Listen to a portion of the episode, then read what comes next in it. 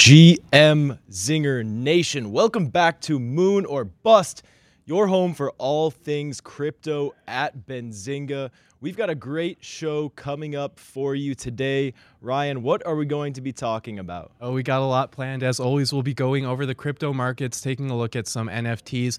And then we have a really cool interview with David Bianchi, famous actor and filmmaker. He's launched a few NFTs and he has a few more on the way. So I'm excited to learn more about that right around 2:40 p.m. Very, very cool. If you guys are new to Benzinga, make sure you subscribe to the main channel. And if you're here for the crypto content, check out the Benzinga Crypto separate YouTube channel. First link in the description below, right below that like button, which I know you already smashed. I know you did. So thank you in advance. Um, but yeah, make sure you go check out that. We've got some really cool short content from the Moon or Bust episodes going out there. So run it up, share it with your friends. Uh, let's grow this Zinger Nation family. What you thinking, Ryan? I think we should take a look at the markets. Uh, I've been chugging along this week, real tired today, and my, my week's really just getting going because I'm flying out to Denver tomorrow. Logan, you're coming in on Sunday, right? Yes, I am. I'm flying into Denver Sunday morning, right before the Super Bowl. We're going to have to find uh, a cool spot to go watch it at. I'm counting on you to scope out the area for me before I get there. I'm sure we can watch it with a lot of other Ethereans at ETH Denver. I don't know how much they pay attention to the Super Bowl, but I know a lot of crypto will be at the Super Bowl, so I have a feeling that's why a lot of these guys will be watching. We will cover that today too. Uh, I mean, FTX, Crypto.com, Binance, Coinbase, Budweiser, they're all advertising at the Super Bowl. Budweiser, I think, is pretty interesting, but yeah, we'll get into that after the markets. Dude, I just broke it. Look. Oh, Look what I did. you're going to be charged for that. Don't tell producer Rohan, please. Please don't tell him. That's 5 ETH right there. Shoot. All right. Uh, should we pull up the charts? I, I want to know first of all, first off, I want to toss it out to the chat. Let me know how you guys are doing today. How are you feeling about the markets on this dreary, sleepy Friday afternoon? Are there any coins you're looking at? You see anything ripping that we haven't talked about before on the show? Any NFT projects you're looking at? General thoughts on the market, you know, your favorite color, whatever it is, drop a comment right now. All right, charts. Here we go. Honestly, not too much is happening, Logan. I I don't even know what to say about these charts. I mean, we had some good green volume. We had a couple big candlesticks, but we've been chilling now for around the past week. We're at $3,000 for Ethereum. We're around $43,000 for Bitcoin. I thought we'd be seeing a little bit more upside, but honestly, we almost touched that bull market support band that we like to look at. Uh, it's not filled in all the way, but we'll see that maybe in a few days. It looks like we almost tested it. It is trending down a little bit, so I wouldn't be surprised if we tested it already. Uh, but hopefully we'll be able to test it again and hopefully break through uh, maybe within a couple weeks but if we see more movement to the downside i mean it could be months what do you think logan Uh, I'm pretty optimistic at this point. Uh, I don't think it will be months. I think that this was a nice test of the 46K level that we spent quite a bit of time at uh, over the past year. So, you know, we, we got up, we, we retested it, bounced off, do a little consolidation, uh, you know, maybe move sideways for a couple days, uh, a week or two at most. Um, but I think next up, we turn this into support and, and we retest the resistance uh, of the bull market support band. What do you do you, think? do you think that all of these crypto ads that we'll be playing during the super bowl will have an effect on the markets Yes. hopefully to the upside not the downside Yeah, I definitely think that the uh, you know the Super Bowl is one of the most viewed, if not the most viewed, television events of the year. Huge, huge, huge marketing spend goes into it. Uh, you know, it, it gets more and more expensive to buy a- an advertisement slot each and every year. So, what's going to be the most profitable thing to advertise? If I had to guess, it's going to be crypto or NFT projects or platforms. I think that we'll see these companies outspending all of the traditional competition to get it out there. Super Bowl, Super Cycle, Super Sparker. super bowl cycle super super bowl cycle super cycle super bowl Yes. i like that one Yes. we'll go with that Yep. Let us know what you guys think. Are you going to be watching the Super Bowl? Are there any particular commercials you're looking forward to? Any any companies you want to call, predict might be making an appearance? Any uh, NFT collections you think might be making an appearance? Ryan, are we going to see bet- the Bored Ape Yacht Club? I bet we'll see Bored Ape Yacht Club. I don't think we'll see anything else, but if I had to bet on it, I think we will see Bored Ape Yacht Club. Probably not during the halftime show or not in any big way, but I think that still is a possibility. I mean, Eminem is playing; he has a Bored Ape, and then is it it's Snoop Dogg too, right? And he also has a Bored Ape. So I wouldn't be surprised if we saw Bored Ape Yacht Club make an appearance during the Super Bowl. Uh, but more likely than not, it might be in like a commercial, maybe for Coinbase NFT platform, or we might see it on the sidelines, something else. But we'll see here on Sunday and cover it next week for sure. Heck yeah, we got some good comments in the chat. Uh, Patrick asking about Axie Infinity. Have not been able to play it lately, unfortunately. Um, but maybe in the future we can circle back. Riffraff wants to take a look at Cardano and Ripple. Those are some Riffraff? Riffraff coins if I've ever seen. Riff Raff, are you trying to get on my nerves right now? You know that I don't like these coins. Let me know. are you Uh, trolling? Ryan, did you hear about the Squiggles NFT project? I did hear about it. I know they had a Dutch auction starting at one ETH and now they're trading at like 0.7, but I really didn't hear too much about it other than that. I don't know who made this project. It was decently hyped though. What do you know about it, Logan? Yeah, so uh, basically, it was more or less just a, a giant scam. Uh, you know, Noah Posner in the chat is letting us know that they got caught for wash trading, were delisted from OpenSea. Uh, and so, yeah, I think that's the end of that project. But um, Wash trading. Pre mint? Like how did that work? Do you know? I don't think it was pre mint. I think Okay, it it was been afterwards. after. Yeah. Yeah, I that mean, makes sense. Can't trade something that's not minted, Ryan. Come This on. is true. That's why they pay you the big bucks, Logan. You're so smart. not the one I wanted. Uh, all right, never mind. Too late. Missed my chance. Um, all right, we got OpenSea pulled up, Ryan. Any collections you want to take a look at? You about to buy a heart? I am about to buy a heart. Uh, probably today. I did sell my killer girlfriend. I think I mentioned that on the last episode. And I've been putting offers in on the heart project. I do think it's pretty solid. You've been shilling me for quite a while now, Logan. my so job. I am trying to get one. There's some cool ones on the market right now. We did see the Heart Project go up to over one ETH briefly, and now the floor is back down to 0.4. But I think the fundamentals are pretty good on this project. They have a lot of big name celebrities in on it. So I'm excited to see what's to come for the Heart Project. And yeah, I'll be buying one hopefully later tonight. Uh, do have to pack for ETH Denver though, so we'll see if I get to it. Have a couple offers on the table. Hopefully one of those will just get accepted. We're looking through the activity right here. Uh, do you see any of the ones you placed an offer on by chance? It wasn't this Uh, one or this one. if you one, go to the laser eyes, you can see the one I currently have an offer on. Okay. I've tried a couple. Whoa. If that one doesn't get accepted, and actually, Logan, pull it up because my offer expired last night. I haven't checked yet. What? Um, how, how do I find it? filter by laser eyes on OpenSea. All right. Filter. Mm, I don't think it was listed, was it? Uh, so It was listed. It's not listed anymore. The eyes? Yeah. Let's see. Let's see. Lasers. What is it about laser eyes in crypto? It started with Bitcoin. Now it's just part of the culture. Okay, so you have buy now on. It's not listed. So I do not have buy now on. Oh. hmm. I don't know if we'll be able to find it. Well, there's only like 44 of them, so it's got to be around here somewhere. Has a green background. He has a work bag. Pretty cool guy. He has your hairstyle, Logan. Oh yeah, Yeah. here it is. This is the there. one, right? Yep. It looks kind of like me. My It face does, is the yeah. same color. You're a businessman. He has a little business satchel. Uh huh. Yeah, is that or is it like an empty golf bag? Mm, could be. Or Did is it sell last night? I need to know if I own this thing. Current price it's actually for sale for 0.8 Uh, they right now. I guess they don't have paper hands. I offered 0.7. I thought that would do it, but apparently not. They paid 0.7 for it though, so So I should offer 0.71 so they can say they made profit. there you go. Sounds like a winning idea to me. Uh, let's see. Let's see. All right. Should we take a look at some coins? I see we have David backstage. David, uh, we are ta- planning on talking to you in about 25 minutes from now.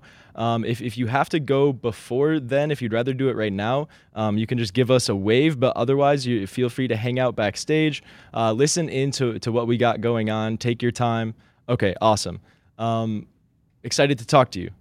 Uh, but yeah, let's get back to the markets. Ryan, we took a look at Bitcoin let's take a look at Ethereum. And I know you put down the Bitcoin ETH pair uh, to look at today as well. So we can flip over to that. Uh, but I'll, I'll let you take it away. Yeah, let's just do Ethereum. And Logan, I always love these lines you draw on the chart. They Thank work you. out so well. We are about to test it now as support after we broke out of this range. So this is a really interesting point for Ethereum. And we are at $3,000, which is a psychological barrier. So let's see how this plays out. I think we could hold $3,000, but it's really dependent on what Bitcoin does. It really is the market leader and an indicator for the rest of the markets. What do you think's going on here? Well, as, as much as it is a market indicator, the, the biggest market indicator that's out there are the lines that I draw on these charts for Moon or Bust, This right? is facts, So, yes. you know, taking that into consideration, I feel like we should just draw a new line like right here. Oh. Um, so this is what's going to happen now. Uh, you heard it here first. That's some alpha. Bounce off 3K straight to 6,500. I'm just kidding. That's that's this. probably not going to happen. Uh, but it's not impossible. I do think we'll bounce off 3,000. Uh, you know, whether or not we'll get that high is probably unrealistic. I think we'll probably get somewhere in the middle of the bull market support band right here, and then we'll trade sideways for a little bit. And, and at that point in time, NFTs will be going crazy, crazy, crazy. And then once once it goes over 5K again and starts consolidating, oh man, oh man, I can quit my job at McDonald's and uh, Go full time at Benzinga finally? finally, yes, Exciting stuff, man. Yes. Exciting stuff. I'm kind of worried about the NFT market. We saw a lot of projects fall in ETH value over the last week or two. I mean, we saw the mutants go up to 28 and now they're under 20, and a lot of other projects have followed suit. Azuki's down bad right now. A lot of the anime projects are down uh, significantly from their all time highs, about 50% off in terms of Ethereum. So why do you think that, you know, if Ethereum goes up that we'll see NFTs go up alongside it? Usually we see the opposite. Yeah. So, you know, during the you know during a long period of of up in ETH, we, we see it do the opposite, right? You know, people still price their NFTs in US dollars uh, to to some extent, right? Not me. Couldn't be me. Not not gonna make it? Question mark. Um, but you know we're, we're looking at uh, you know NFTs bottoming while ETH is also bottoming in my opinion. So I think that uh, we'll see something similar to what we saw in January, where ETH takes off. Uh, you know, last January we saw ETH double from 2,000 to 4,000 in just about a month. Uh, and, from there, it consolidated and NFTs really took off. So, you know, it set that new all time high. People were paying attention to the space at, at a greatly accelerating rate. And, and then, you know, ETH chilled out. People wanted the volatility. They came to crypto for the volatility. Where is it? I don't care about ETH going sideways. I'm going to put it all in NFTs for the time being to see if I can make some money, increase my ETH, my total ETH amount. Uh, that is obviously the goal of, of trading NFTs is to increase your ETH stack in total, uh, or just to, to be a collector. You know, you, you never overpay if you're buying it for the art. This is facts. Logan, on the topic of NFTs, we saw a really funny clip from Gary Vee come out a few days ago, Yeah, turning into a meme on Twitter now. I laughed my ass off when I saw this one. Not the biggest fan of Gary Vee, but this was funny as hell, and I like him a lot more now. So uh, I have that linked up. We should play it. All right, here we go. Here we go. We'll do a little where white bottom apparently reaction. are taking on. I mean, it's problematic at best in some ways. Um, how do you see what's happening in the crypto space today? I, I don't think the crypto space has any more problematic issues than the internet, society at large, mainstream media, Wall Street.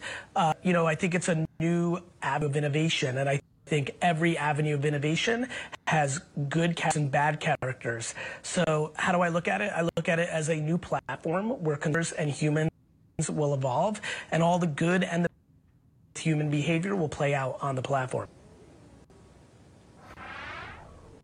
What This is the about the uh, exciting world of the NFTs? Oh no, it's buffering. He fumbled the bag so he hard. pauses here for like 10 seconds just to make her contemplate her question. She said, "You know, crypto is problematic at best." And then Gary just destroyed her, and she's like, "D- d- "What about the NFTSs? Tell me about them." And Gary's face, I mean, it says it all. It really says it all. I don't know why this is buffering. Let me refresh it real quick. It really ruined the timing is everything on this clip. Gary's Um, you pauses know, are it's- just it's a- poetic. All right, here we go. Here, here, here we go. What about the uh, exciting world of NFTs?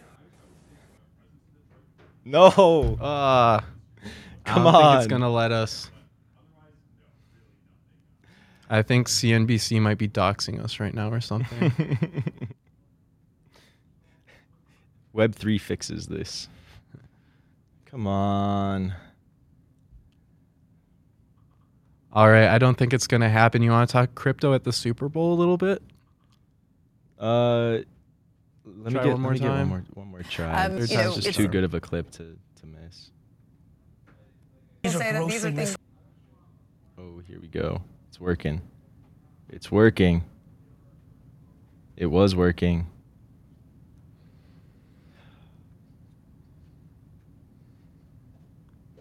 You know, it's 2022. You think that that a YouTube video could load. But I guess not. All right, enough of that. Let's get back to to business. Super Bowl's at the NFT, Ryan. Super Bowls at the NFTs. Super Bowls at the NFTs. Super NFTs. Bowls at the crypto, big big news. Uh, but yeah, there's gonna be a lot of crypto at the Super Bowl, guys. FTX is advertising. We'll probably see Tom Brady, uh, and they're giving out a bunch of Bitcoin too. So I think it's like one Bitcoin for every minute they air during the Super Bowl, or maybe it's every second. It's it's a good amount of Bitcoin. Crypto.com is also advertising. We'll probably see Matt Damon. I think it's about time we see a new commercial from Crypto.com. I think now's the time we're gonna see it. I'm getting a little bit sick of seeing the same one over and over, so I'm excited for that. Binance won't be having a commercial, but they are doing a really cool promotion during the Super Bowl. They're giving away POAP NFTs every time that another crypto firm advertises during the Super Bowl. And those are going to be limited to only 2,222 POAP NFTs. So it's going to be a race to get them. Uh, I think it's Crypto Celeb Alert uh, on Binance. If you look up crypto celeb alert Binance, you'll probably find the page. But essentially, it's just a button you have to press as soon as you see a crypto firm advertise at the Super Bowl, and then you'll be entitled to claim a POAP NFT of that experience. So, pretty cool stuff. Logan, do you think this POAP could actually be worth something down the line? We haven't really seen any secondary markets for POAP NFTs. But being that this one is limited to 2,222, being that this has to do with the Super Bowl, with celebrities, with other crypto companies, I could see there maybe being a market for it. What do you think? Um, yeah, I think maybe. Uh, I don't know how hype it will be if it's just like a Binance giveaway. I mean, it's going to be free at first. I guess it depends on how rare it looks. This is true. It's always the most important factor. Um, but speaking of Binance, got a got a pretty interesting story. Ah, crap! I shared uh, the wrong thing. One second. One second. I swear I've done this before. Okay, Forbes, the big media outlet, not quite as good as Benzinga, but hey, they're trying. Um, you know, recently, just the other day, actually, I think it was yesterday, Binance announced a $200 million strategic investment in Forbes. Talk about controlling the narrative, Ryan. Why do you think Binance wanted to take a stake in Forbes? Exactly what you said, controlling the narrative. And I, think they need to play a bigger role in the US. I think Binance US is kind of struggling right now. Binance.com worldwide, I mean, that's huge. Doesn't really have any huge competitors, maybe Coinbase, but I mean, Binance is just so big, but they aren't really that prevalent in the US. So if I had to guess, this is a way for them to break into the US markets a little bit better, also control the media a little bit. It's interesting. I didn't read too much into it, Logan. I'm curious your thoughts as well. Yeah, I mean, I didn't get too deep into it either, um, but I mean, it, it's a pretty obvious, obvious play, right? Like they're trying to, uh, you know, branch into the U.S. markets as an exchange, right? Binance is the the biggest exchange globally, um, but not in the U.S. Um, so that's clearly w- one thing that they're trying to do. Another thing I think is to control the narrative around crypto regulation environmental concerns, uh, you know, which exchange is the safest. I wonder what Forbes is going to tell you now. Um, it's kind of interesting to see that, uh, you know, Forbes was okay with this type of acquisition. I mean, I'm sure the the details and the journalistic integrity were uh, a hot topic of discussion when making this deal. Um, but what what do you guys think about Forbes and, and Binance? Is this a good move? Is this shady? Uh, w- would it get you to use Binance? I mean, I don't, I don't really care. Uh, yeah. So, Logan, a couple days ago, I was watching the Winter Olympics late at night, and a Coinbase NFT commercial came on. I have never seen a Coinbase NFT Actually? commercial before, but they were advertising it during the Olympics. And I found this really interesting because a lot of these companies that are buying Super Bowl slots also need to buy slots during the Olympics. So, I'm thinking that Coinbase will be advertising during the Super Bowl. That has been announced, but I think they'll be advertising their new NFT platform. My question is Do you think that their NFT platform might be coming out next week? You know, as soon as they're advertising this at, with 100 million viewers. Uh, watching the Super Bowl, I think it could be a smart play for them to start rolling this product out to consumers maybe next week. Maybe that's too hopeful, uh, but I bet we will be seeing this Coinbase NFT commercial during the Super Bowl. Yeah, I I think we will, and, and, you know we've been waiting for the Coinbase NFT platform for what it, what feels like 75 years. Uh, so eh, I mean they're running out of time if they want to you know take a share of the market uh, and, and you know be the first first mover advantage for retail. Um, you know they're, they're really running out of time. They have to step it up so much competition in this space right now. We saw OpenSea just made the huge acquisition of Dharma uh, to try to increase their, their mobile user experience. Uh, but the Coinbase Wallet app, I don't use it personally, but I saw somebody else using it the other day. I said, wow, what is that? That looks really good.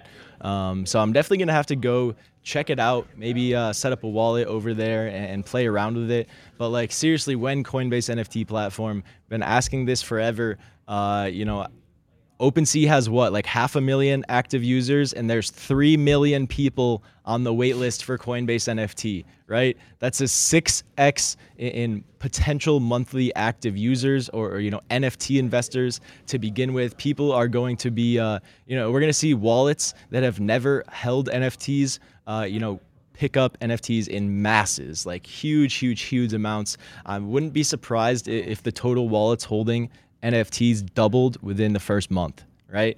And, and so that's why I've been so bullish on NFTs. Uh, you know, i i say ETH starts moving towards new all-time highs. There's going to be a lot of attention on this space. We see the big banks calling out Ethereum might might be the better investment than Bitcoin. Uh, they probably watched Moon or Bust from a year ago when we said that. Um, but but you know, all eyes are going to be on crypto, blockchain assets, and, and NFTs are the most fun way to get involved in the space. NFTs will be the biggest tool for mass adoption, uh, and so I'm excited to see that take hold in the United States this year. I think that you know, like I said before, Super Bowl, Super Cycle, Super Sparker. Super Bowl at the crypto. Logan, Super Bowl at the crypto, baby. I, I put a, a link to a video demo of Coinbase's NFT platform in our doc. If you want to pull that up, show the audience what it's all about. But the product looks like it's completely ready now, and they just posted this six days ago. So that was really Oh, interesting. I watched it earlier. Seems like a really good user experience, and I bet a lot of these people, a lot of these three million people that are on the waitlist right now, will be really excited to use this platform as soon as they get access to it. I have not seen this before, so you're about to get a live reaction. Let me put it up here. Uh, I got to share the tab, and hopefully it loads this time. Yeah, you got one job. All right. Hey yo.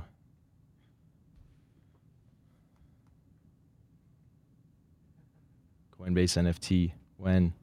When? This is PTSD.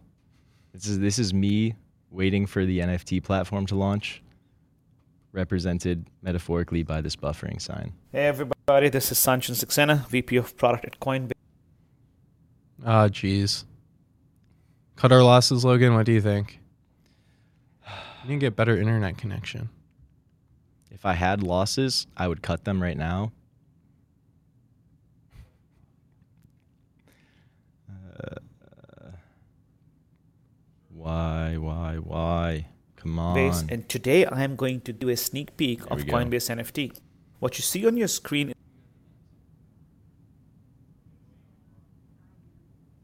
I quit. Bye, Logan. I know it can be frustrating at times. Everybody needs a little mental break every once in a while. Oh, you're back. Nice to see you didn't give up. Yeah, I took a took a mental break. Feeling better now. Good. Logan, did you see the advertisement that lot to talk Budweiser oh, in Oh, subsequent gonna work. videos, but on I would like to focus on how easy it is for anybody to sign in and get started with Coinbase NFT. When you hit sign in, you can either sign in with a self-custody wallet like MetaMask or Coinbase wallet, or you can sign in using your Coinbase credentials, buy any NFT, and then custody it with Coinbase as well. I'm going to use Coinbase Wallet, an example in this demo, and I'll be able to connect very easily using my Coinbase Wallet credentials. Once connected, I will be prompted for some basic information. First of which would be your username and password. Ryan, talk about custody wallets. First, what is a custody wallet? And two, what does it mean for NFT adoption? uh, custody wallet you actually own your crypto with, right? So you have your private keys. No, no, you- no, that's the other way around. custodial wallet. So a custodied wallet that is really important for adoption too, because a lot of people don't want to be paying these gas fees, especially on Ethereum. So Coinbase has both options. I think that's a really smart play. Get both the users who are brand new into NFTs. Maybe you want to make a purchase, but they don't want to spend the high gas fees on Ethereum, uh, so they can do that through a custodied wallet because you don't have to be transacting on chain if Coinbase holds custody of these NFTs. They can just switch it between accounts on their platform. But then for the you know DeFi enthusiasts, the people that want to use the blockchain, they have that option. So I think that's great. Uh, then they'll really truly own their NFTs. I know a lot of people care a lot about that. So doing both of these, I think, is really smart. We've seen some other platforms, you know, go about it in different ways, but I think Coinbase is taking their time to make a really good product, and I bet it's going to be a huge success. I mean, I think they could probably wait this long, Logan. I know we've been waiting forever, but I don't think being first to market is all that important for Coinbase because they already have 3 million people on their wait list. They have such a big user base that, I, I mean, all those people will be using Coinbase NFT. They're not switching over to you know another platform. And a lot of them don't want to be uh, using Ethereum and use OpenSea. So I don't think it's too much of a threat, but they do have to get going. I mean, it's been like six months now, uh, but I hope to see it you know this month or next month. That's what I'm thinking. Me too. And on the topic of, you know, Coinbase holding NFTs, Coinbase custodying assets for their users, um, I know that that is a huge, huge, huge thing. I know that there's way too much money being trusted to for Coinbase to hold right now, um, simply because people do not want the responsibility of managing their own private keys, figuring out how to set up an Ethereum wallet, making sure that they complete transfers and don't interact with dangerous protocols. There's so much smart contract risk that's out there. So Coinbase just says, "Hey, we'll hold your assets for you. Uh, you know, you can you can feel like you have ownership. We'll give you your own, you know, proprietary display of, of what assets you have, but truly they're in one giant wallet with everybody else's funds just mixed around. Um, but yeah, for NFT adoption, it's like." Uh, you know, we write so many articles on Benzinga.com how to buy NFTs. Like you first you got to buy ETH on an exchange, then you got to create a wallet, then you got to send that ETH to that wallet, and, and then you got to do two-factor authentication. And if you mess up one character in the wallet, all your money's gone forever. So, uh, you know, custody is such a huge, huge, huge, uh, you know, part of the user experience needed for crypto to become truly mainstream right? And, so this is almost what i'm excited about more than anything else is that we're going to see all this money all this eth that's stored on coinbase custodied by coinbase hit the nft markets like that. As soon as it happens. So bullish.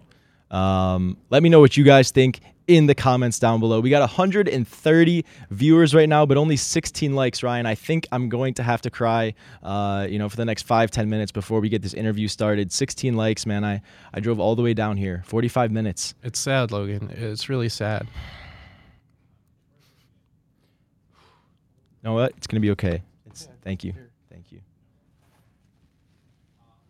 Guys, just, just hit the like button. Please, please, guys. We, we're not asking for that much. I don't even I don't even want your seed phrase. I just want to like. Thank you. Thank you so much.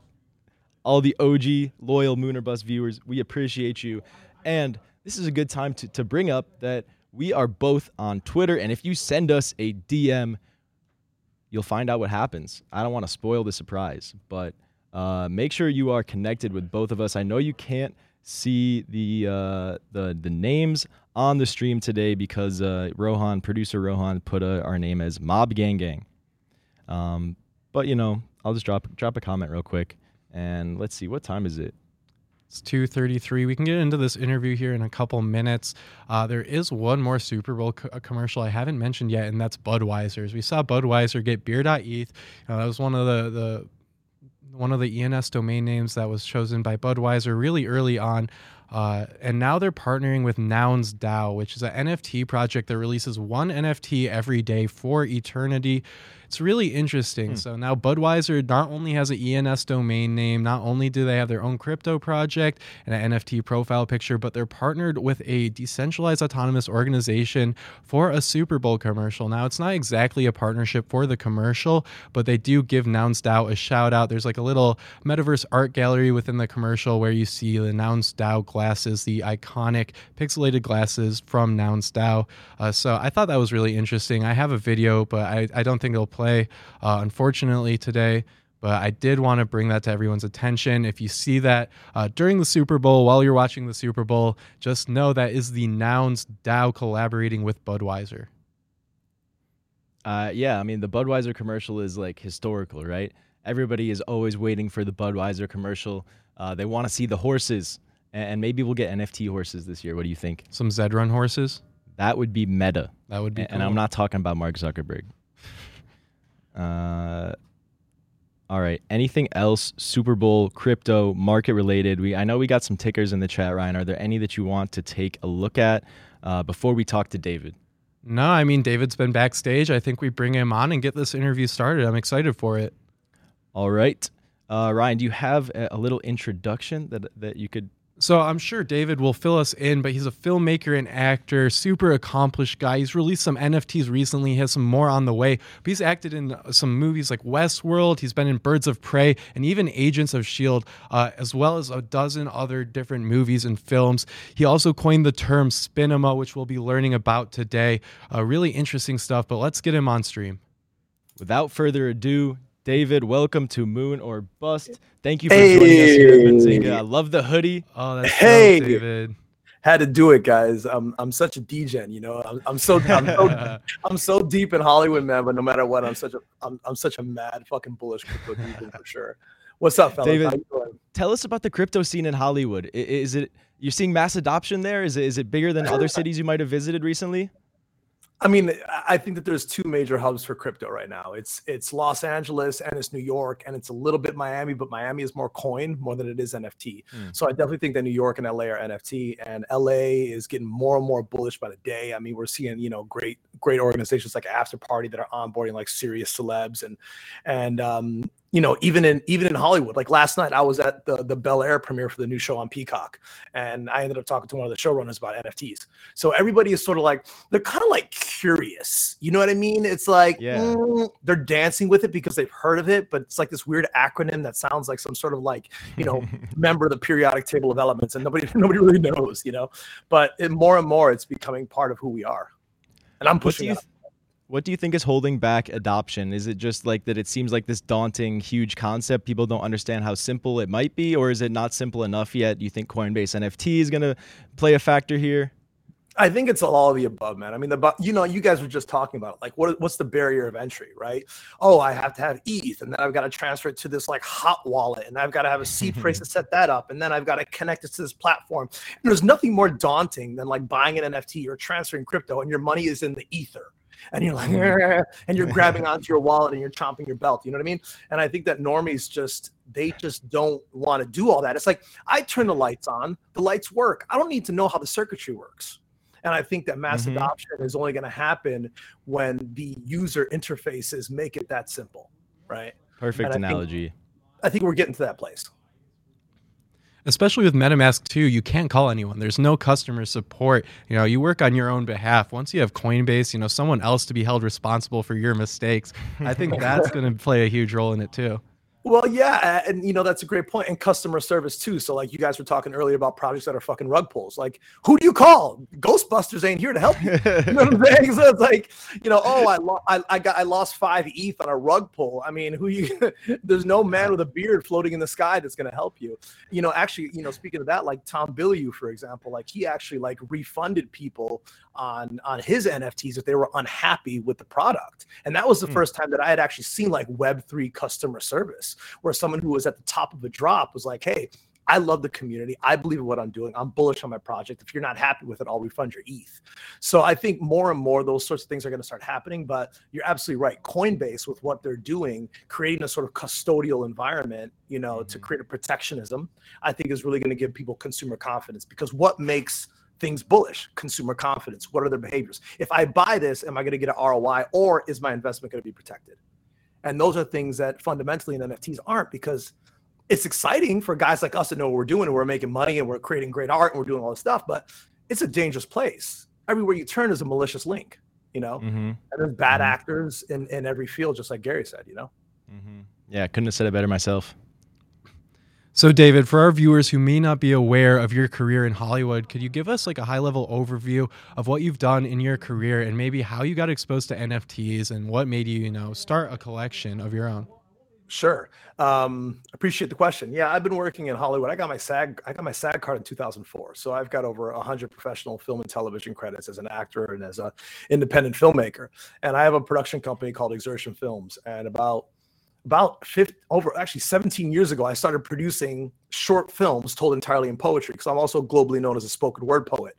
And so as I was submitting these to festivals, blah, blah, blah, blah, blah, fast forward 10 years later, I realized that I started this art genre that nobody in the world is producing high concept, cinematic, experimental short films told in poetry that are socially conscious, that are talking about the ills of society. And so I created this genre called Spinema, spinning cinema through spoken word. Uh, flash forward to where we are now, April 2021, I minted my first NFT, which was the first ever spoken word film as an NFT. And um, it ended up successfully auctioning to Metapurse. And those are the guys that acquired the $69 million Beeple. Um, Metakovan is the leader behind that organization. I love those. They're amazing human beings. That ended up getting picked up by Forbes. And this is a project called I Can't Breathe, which was my soliloquy to the death of George Floyd. And so I donated all the proceeds to the George Floyd Memorial Foundation.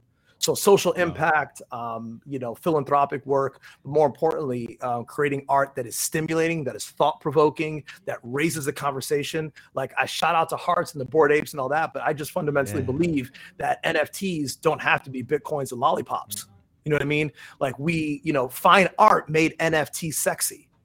So my my lane is focusing on fine art and uh, and also pushing the barriers of long form NFTs and pushing the barriers of cinema in crypto art and changing the perception of what an NFT is. And as a result of that, I've, I've been really successful. Like Pranksy, Mondoir, uh, as I mentioned, Metapurse, Keith Grossman, the president of Time Magazine, um, you know, NorCal guy. These are these are you know sophisticated bull collectors that collect my work. And um, so as a result of that, man, I, I just been pushing the doors down, and um, I'm recurring on a bunch of shows. I'm on Queen of the South. I'm on uh, I'm on SEAL Team, and I'm shooting a show in Vancouver right now. I just got back from Hawaii from shooting NCIS Hawaii and shooting a Spielberg show uh, with Universal called Resident Alien right now in Vancouver. So I'm busy. But even between that, I'm like in my hotel room in Vancouver, like I'm like I'm, I'm really cracking out on Web three shit. you know, I learn my lines and I'm like, okay, you know, it's crazy. I love this stuff. I love this stuff.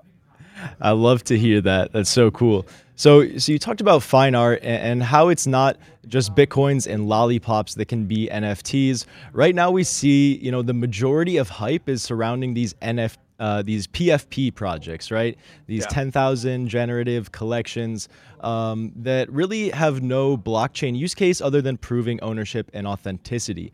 Um, but there's other NFTs like the Ethereum name service, for example, that provides like a, a real resource, a real utility, and, and it makes people like you know double back and say wait i thought nfts were just you know jpegs right um, but here this there's this thing that's doing so many other cool things so uh, you know, a question that I often encourage people to ask when they're starting a project or looking at investing in one is why does this project need to be on the blockchain? What does the blockchain benefit? How are you using it? Um, you know, does it really need to be taking up space on Ethereum, right? So I know you've already launched some some NFT projects. Can you talk about some of the utility that you've provided uh, thus far, or, or hope to in, like incorporate or implement in the future? Cool. It's um, I mean, it's it's a compound question. So I'll start with the fine art component. Um, what is the utility of fine art? It's fine art. Mm-hmm. like, what does fine art do? It creates an emotional reaction, right? Um, it creates a catharsis. It, it, moves something in you. That's the utility of fine art. That's why you buy a Basquiat or a Pollock or you know whatever you're hanging on your wall at home. That's the utility. It moves you and you enjoy it, right? So number mm-hmm. one. Number two, as it relates to NFTs, it is an appreciating asset class and then the underlying currency is appreciating against the U.S. dollar. So it's like you know profit on cocaine, right? so you know, so there's so there's that component to it, right? Um, and then we talk about utility like these pfp projects. I think that we're in a really interesting place right now where everybody is trying to follow the Bored Ape Yacht Club model right? And mm-hmm. i think that pfps right now are super saturating the market. I often compare what pfps are to reality tv and scripted right? So reality tv took over all the universe of television. Next thing you know mtv was showing reality tv and vh1 was no longer music. It was just you know reality junk right? Eventually, the market got super saturated, people got wrecked, and then scripted TV came back with Netflix, right? So I think what's happening right now is that people are getting wrecked. People are getting tired of the animal of the week. People are buying into things, you know, completely blindsided just because they think they're bullish because there's a Twitter following and they're getting mm-hmm. wrecked. And I think that what's going to happen is there's going to be a resurgence of fine art. So if you look at like Async, for example, yeah. they did their blueprints drop. You know, like that's an example of like collectible PFP slash fine art.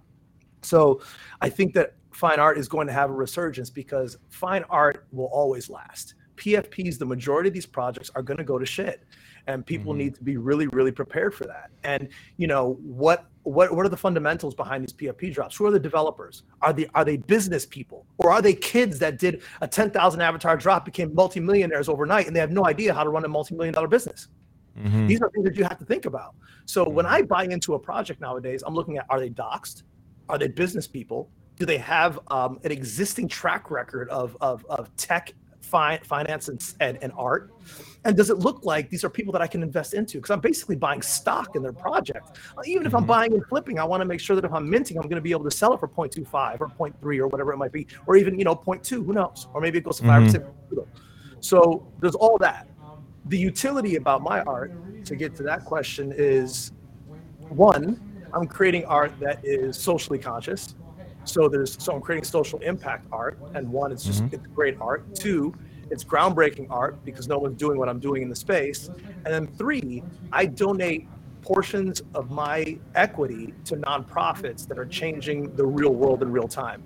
So last year alone, I donated over $45,000 to nonprofits that are helping the real world because I'm also interested in being a part of the answer that I want to see in the world. So, and I also onboard nonprofits into cryptocurrency and teach people about the values of blockchain and the values of NFTs. So there's a lot going on in terms of what I do. And, um, you know, most recently I was at Scope Miami at Art Basel. Nice. Um, you know, my stuff was curated by Metapurse and Time Magazine at NFT NYC.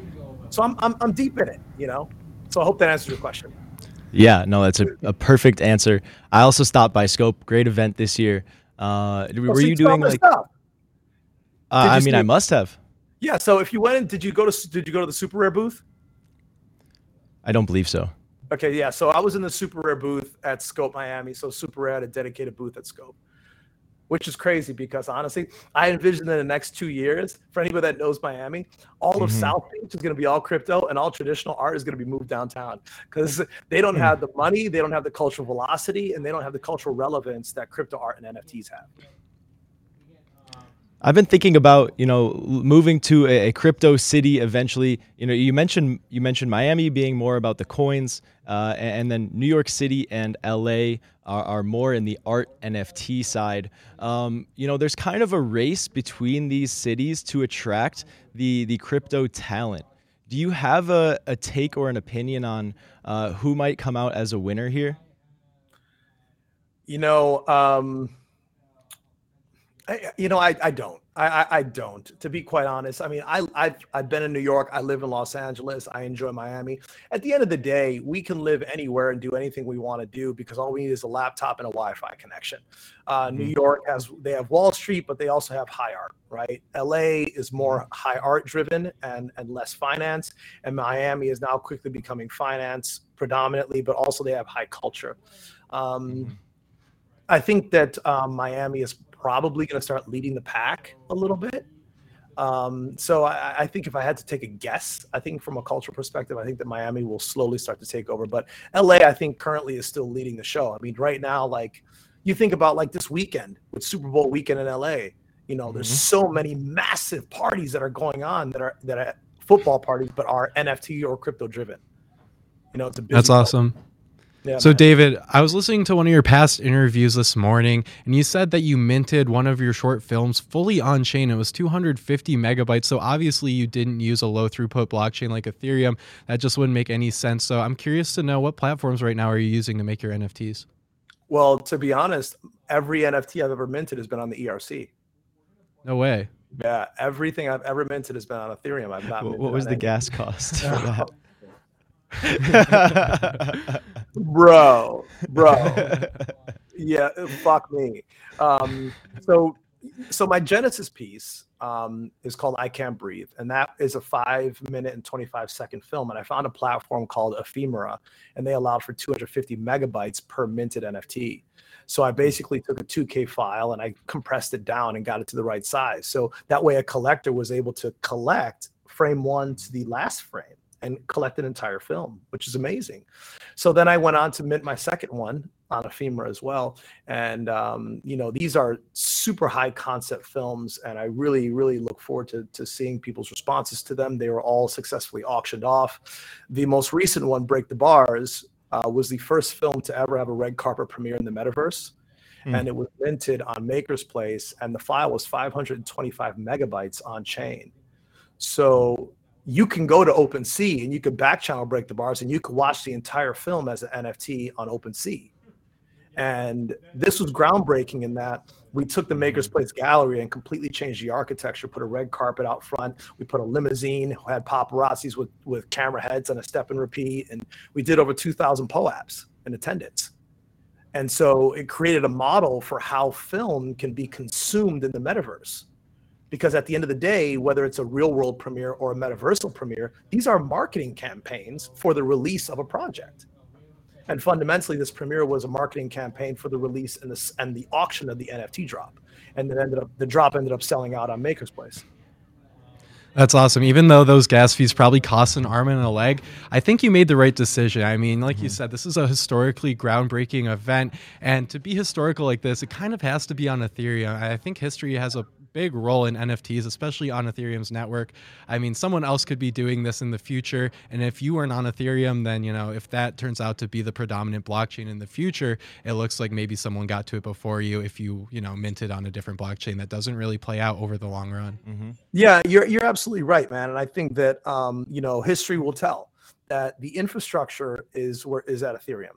Right. I often compare like who's going to win the race? Is it going to be Solana? Is it going to be Tezos? Is it going to be Ethereum? Okay.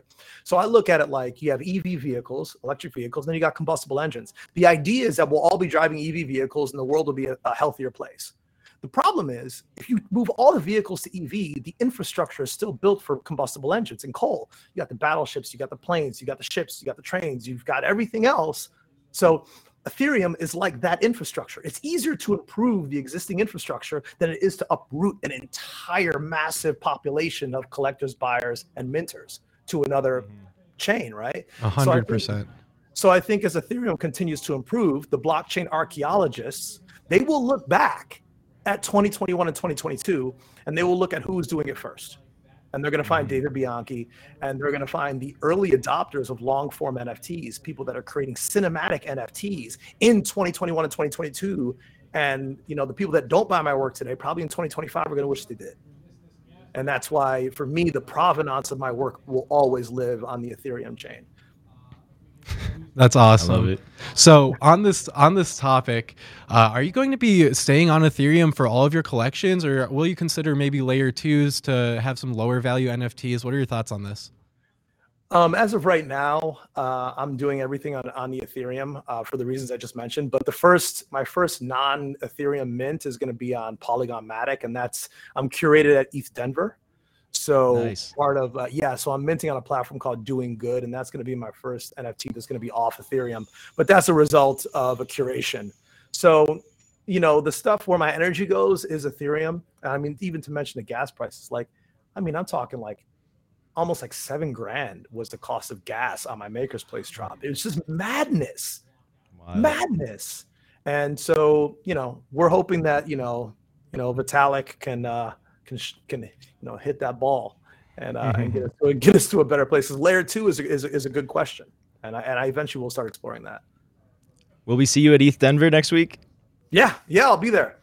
I'll be Awesome. there. In, in fact, um, so my Genesis piece, I Can't Breathe, I'm performing that live at the Denver Art Museum on Wednesday, the 16th. Um, so what's going to happen is I'm going to have a conversation about long form NFTs and social impact NFTs. We're going to project the film above me, and I'm then going to perform it live. And then going Awesome. have a, dis- I'm going to have a discussion on sort of like the evolution of of long form NFTs and how cinema is evolving in the metaverse and Web three.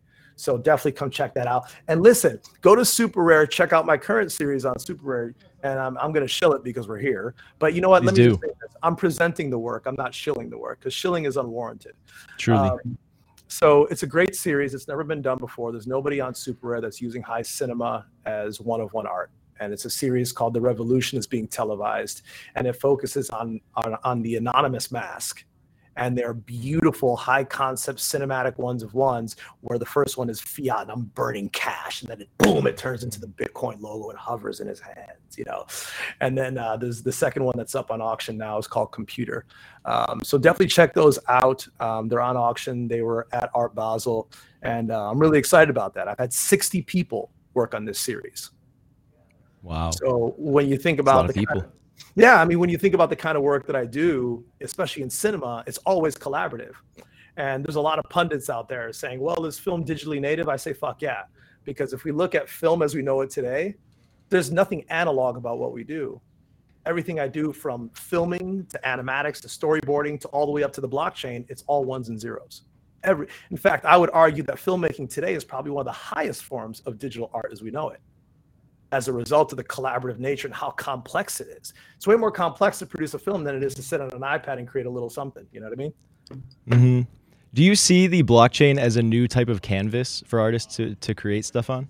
Oh, without a, without a doubt, without a doubt. Um, I think that NFTs, the idea of digital ownership, is the biggest revolution since painting on cave walls. Right? That was the first billboard painting on cave walls. We have not seen mm-hmm. secondary ownership or secondary residual sales for artists ever in the history of mankind. And so I my call to action is that if you're an artist out there, get in there and get in there now while it's still early because we're still in the dial-up phase of this stuff and be a part of this movement and be a part of one of the biggest revolutions in artistic history. So the answer is yes, yes, yes, yes, yes. The question is who's going to end up leading the battle, you know, a year from now, two years from now? Who's going to be the XCOPYs of 2025? Who's going to be, Mhm. you know, the slime balls, uh, you know, and and the uh, you know the Coldies? Who's who's going to be leading that ship, right? And when the conglomerates start stomping their feet around, you know, who's going to have a foothold on this thing and be able to hold on to their crafts and continue to be successful? Mm-hmm. What What are some of the biggest things that you've learned through trial and error that you tell to other creatives who are thinking about making an NFT project?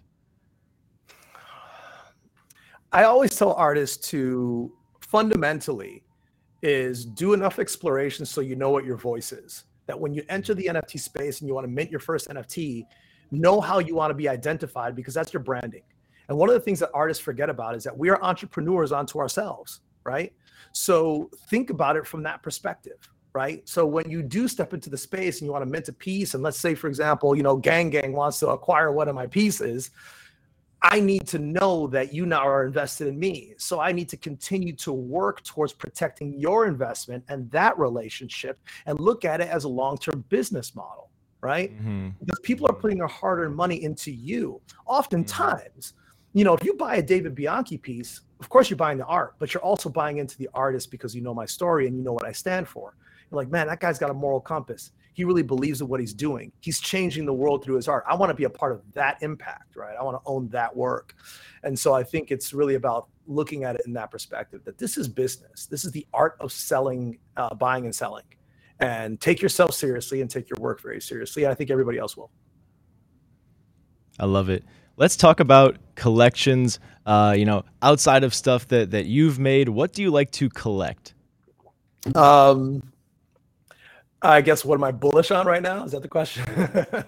um, I'm super bullish on some women projects right now. Heavy bullish on Boss Beauties. Heavy bullish on World of Women.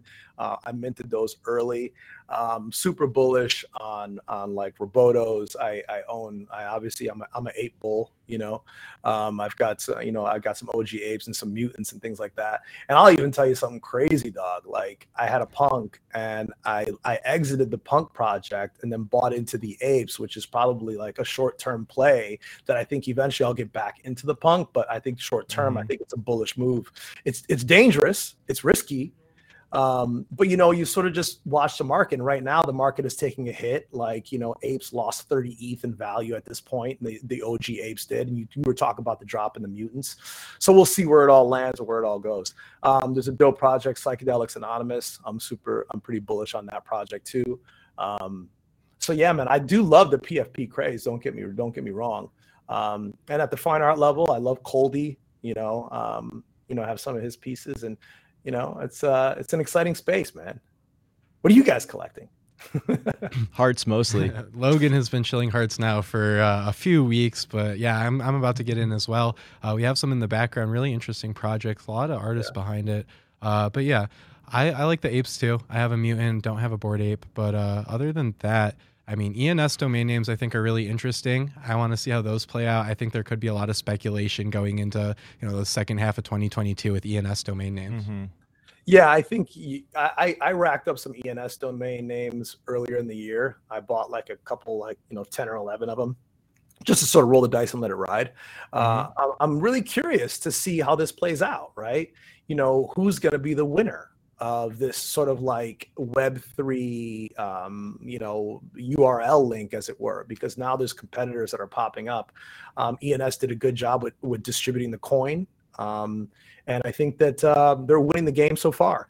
It's it's it's curious, right? Who's gonna who really is gonna win the race and everything? Like if we look back at like 2003 and you looked at the search engine race, who was gonna win? Was it gonna be Google? Was it gonna be AOL? Was it gonna be Yahoo? People would have probably guessed Yahoo, but it turned out it was Google, right? So mm-hmm. we just don't know.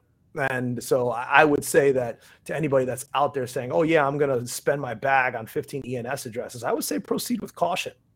You know, really mitigate your your your risk level uh, and pay attention to your risk tolerance that's your heart talking to you you know because mm-hmm. you know you could believe that you're going to rack up a bag of ens addresses and then 12 months from now they're worth fuck all you know we just don't know i mm-hmm. mean nobody has a crystal ball i wish i did you know yeah i think that's a great piece of advice for anybody who is new or, or looking to get into the nft space this is a highly speculative and unregulated market, so don't play with any money you can't afford to lose.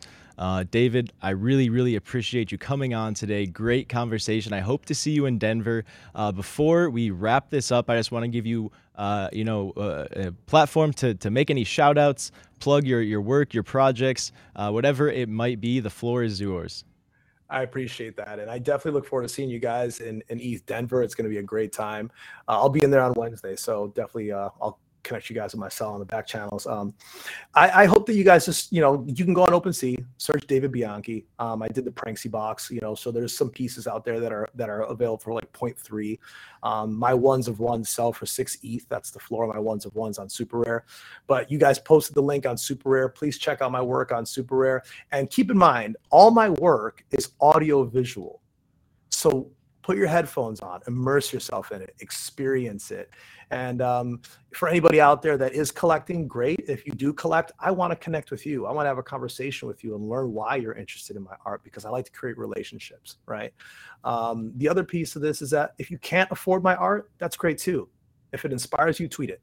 If it inspires you, talk about it in a Discord because we're only as powerful as our community, you know, and that's that's really really important.